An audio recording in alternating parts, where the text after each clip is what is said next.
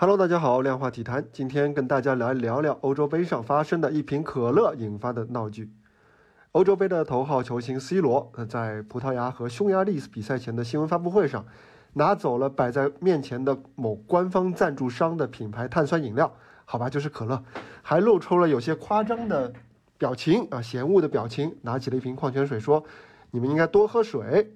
C 罗的敬业和自律性是有口皆碑的，他也是长期呢靠着简单到极点的饮食和疯狂的锻炼，才让自己的体脂率一直维持在一个惊人的水平。如今呢，他能以三十六岁的年龄成为历史上第一位连续征战五届欧洲杯的球员，多喝水的理念确实是功不可没。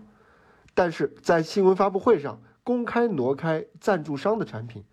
这涉嫌违规。有意思的是呢，当天该赞助商的股价也随着大盘一起大跌，跌幅甚至超过了四十亿美元。当然了，这和 C 罗呃移开可乐瓶的举动的相关性其实非常低的，更多的呢只是一个有意思的巧合而已。真正要命的是，C 罗的做法还引来了效仿，呃，比如说法德大战之后的博格巴这位搞怪大师就有样学样，从桌上拿走了一瓶赞助商的啤酒。虽然外界是纷纷吐槽啊，说博格巴应该不是为了提倡什么健康理念，他只是想把酒留在新闻发布会后独自享用。博格巴还不是孤立啊！今天早上这个意大利队出现之后，他们的梅开二度的进球功臣洛卡特利也做了类似的事情，只是他没有像 C 罗那样大胆，把可乐完全拿到身后，他只是把可乐把自己往自己的呃身子的外侧又移动了一下。C 罗的举动呢，虽然是让品牌主呢收获了一波意外的流量，但是这未必是赞助商愿意看到的。毕竟他所倡导的多喝水的观念，其实是在挖这个碳酸饮料市场消费者的墙角。而且在博格巴和洛卡特利进行模仿之后，难保不会有更多的球星加入其中来凑热闹。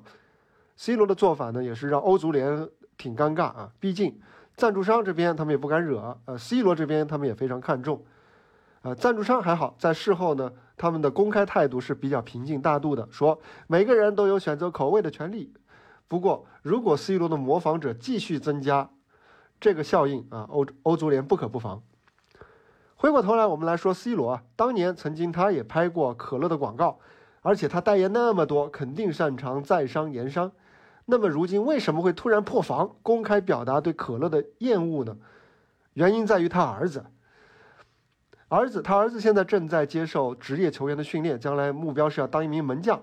但是这小子却很喜欢喝可乐、吃薯条，所以呢，C 罗作为老父亲，讨厌可乐，可能就像我们很多家长讨厌网络游戏一样，这种情绪根本无法克制，所以才会如此冲动吧。这并不是唯一一桩涉及这个欧洲杯赞助商的头疼事啊，另外一桩我们明天再聊。